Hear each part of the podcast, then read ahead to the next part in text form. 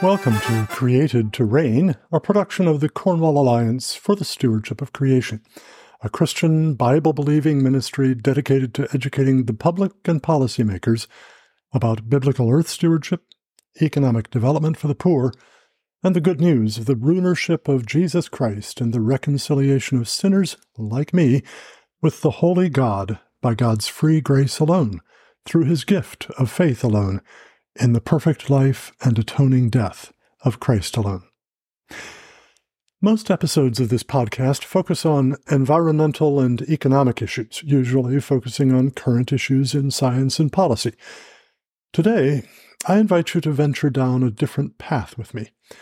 I want us to consider a common claim among environmentalists, traceable in large part to an essay in Science magazine in 1967 by medieval historian Lynn White, Jr., that Judaism and especially Christianity, because they root their beliefs in the creation account in Genesis, which teaches that God instructed mankind to fill, subdue, and rule the earth, have given rise to an ecological crisis. I want to test that claim in a fairly simple way by answering the question, did early Christians teach respect and appreciation for God's creation, or did they teach disrespect for and abuse of it? I'm going to offer just one source as an example, but it's a particularly important one because, though never put on a par with Holy Scripture as an authority, it was very widely cited by leading Christians of the 2nd and 3rd centuries, early church fathers they tend to be called, as expressive of their widely shared beliefs. Many of those 2nd and 3rd century Christians, interestingly enough, cited this source, or rather collection of sources, thinking it was by pre-Christian Greek mystics or prophets, though in fact it came from early Christian oracles or prophets, or rather prophetesses, since they were women. The source I have in mind is called the Sibylline Oracles, and the bit I'm going to share with you today is quoted at length by the early church father and apologist Theophilus, Patriarch of Antioch, from AD 169 to 182, in the second of three books he wrote to a respected Greek philosopher friend named Autolycus.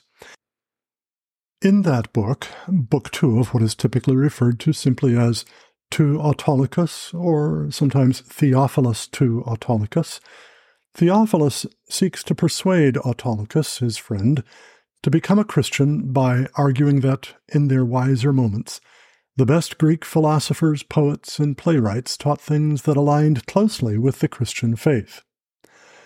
Among the Greeks Theophilus cited were the standard names of Homer, Hesiod, Plato, Aristotle, Pindar, Euripides, and Sophocles, among others, but the most extensive quote he offers fills almost the whole of chapter 36 of Book 2, and it is from one of the Sibylline Oracles.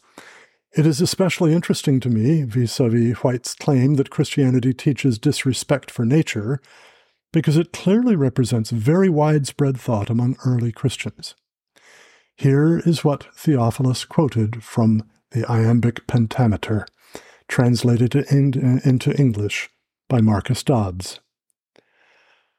How are ye still so quickly lifted up, and how so thoughtless of the end of life, ye mortal men of flesh, who are but naught? Do ye not tremble, nor fear God Most High? Your overseer, the knower, seer of all, who ever keeps those whom his hand first made, puts his sweet spirit into all his works, and gives him for a guide to mortal men. There is one only uncreated God who reigns alone, all-powerful, very great, from whom is nothing hid. He sees all things, himself unseen by any mortal eye. Can mortal man see the immortal God, or fleshly eyes which shun the noontide beams, look upon him who dwells beyond the heavens? Worship him, then, the self-existent God, the unbegotten ruler of the world, who only was from everlasting time and shall to everlasting still abide. Of evil counsels ye shall reap the fruit, because ye have not honored the true God, nor offered to him sacred hecatombs. To those who dwell in Hades ye make gifts, and unto demons offer sacrifice. In madness and in pride ye have your walk, and leave the right way. Ye wander wide, and lose yourselves in pitfalls and in thorns. Why do ye wander thus, O foolish men? Cease your vain wanderings in the black, dark night. Why follow darkness and perpetual gloom, when, see, there shines for you the blessed light? Lo, he is clear, in him there is no spot. Turn then from darkness, and behold the day. Be wise, and treasure wisdom in your breasts.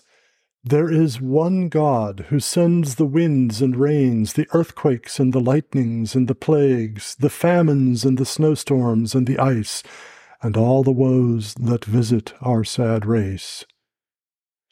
Nor these alone, but all things else he gives, ruling omnipotent in heaven and earth, and self-existent from eternity. If all things that are born must also die, God cannot be produced by mortal man.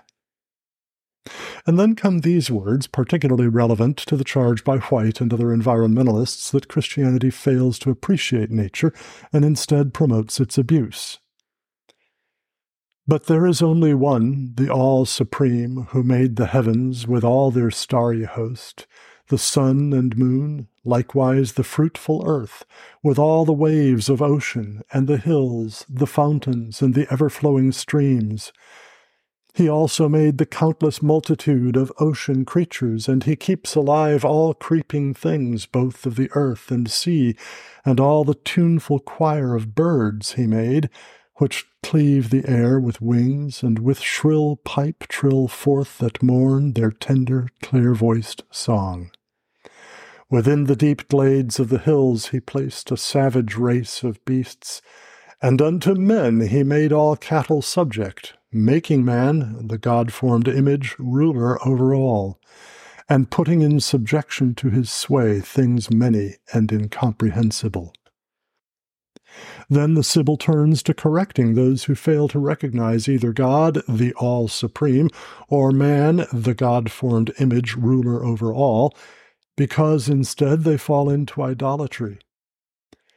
For who of mortals can know all these things? He only knows who made them at the first, he the Creator, incorruptible, who dwells in upper air eternally, who proffers to the good most rich rewards, and against evil and unrighteous men rouses vengeance and wrath and bloody wars and pestilence and many a tearful grief. O man exalted vainly, say why thus hast thou so utterly destroyed thyself? Have ye no shame worshipping beasts for gods, and to believe the gods should steal your beasts, or that they need your vessels? Is it not frenzy's most profitless and foolish thought? Instead of dwelling in the golden heavens, ye see your gods become the prey of worms, and hosts of creatures noisome and unclean. O fools, ye worship serpents, dogs, and cats, birds, and the creeping things of earth and sea, images made with hands, statues of stone, and heaps of rubbish by the wayside placed. All these and many more vain things ye serve, worshipping things disgraceful even to name. These are the gods who lead vain men astray, from whose mouth streams of deadly poison flow. And then, echoing the Apostle Paul in Romans 1, she calls them to repent of worshipping the creature rather than the Creator, lest they face his judgment. But unto him in whom alone is life, life and undying everlasting light, who pours into man's cup of life a joy sweeter than sweetest honey to his taste. Unto him bow the head, to him alone, and walk in ways of everlasting peace.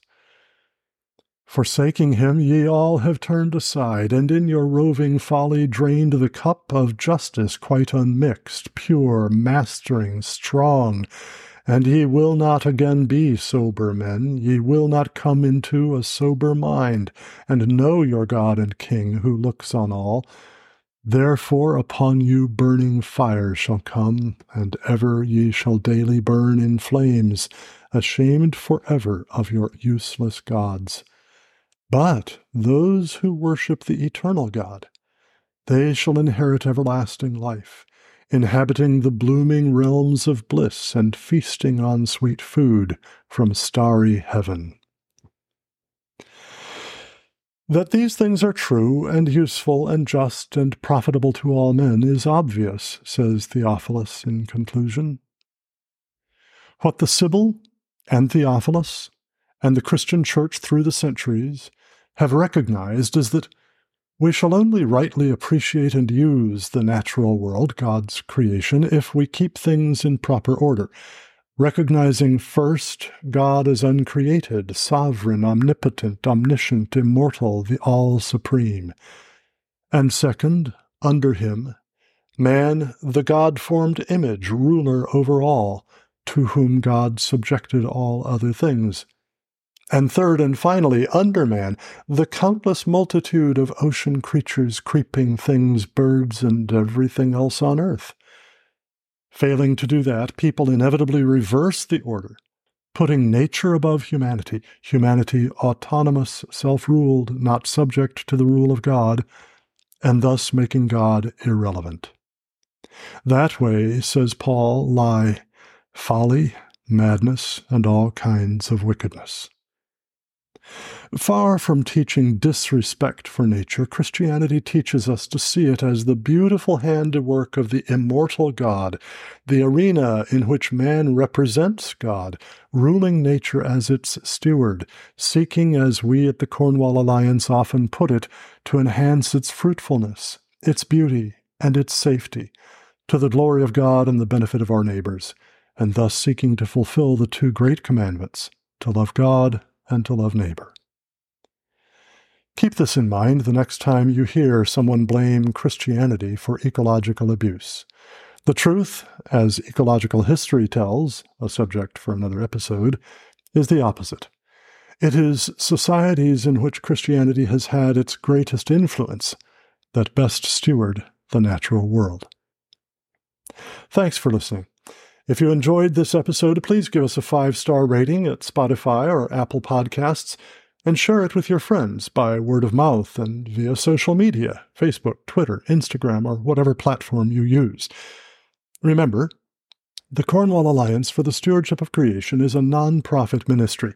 All gifts are tax-deductible.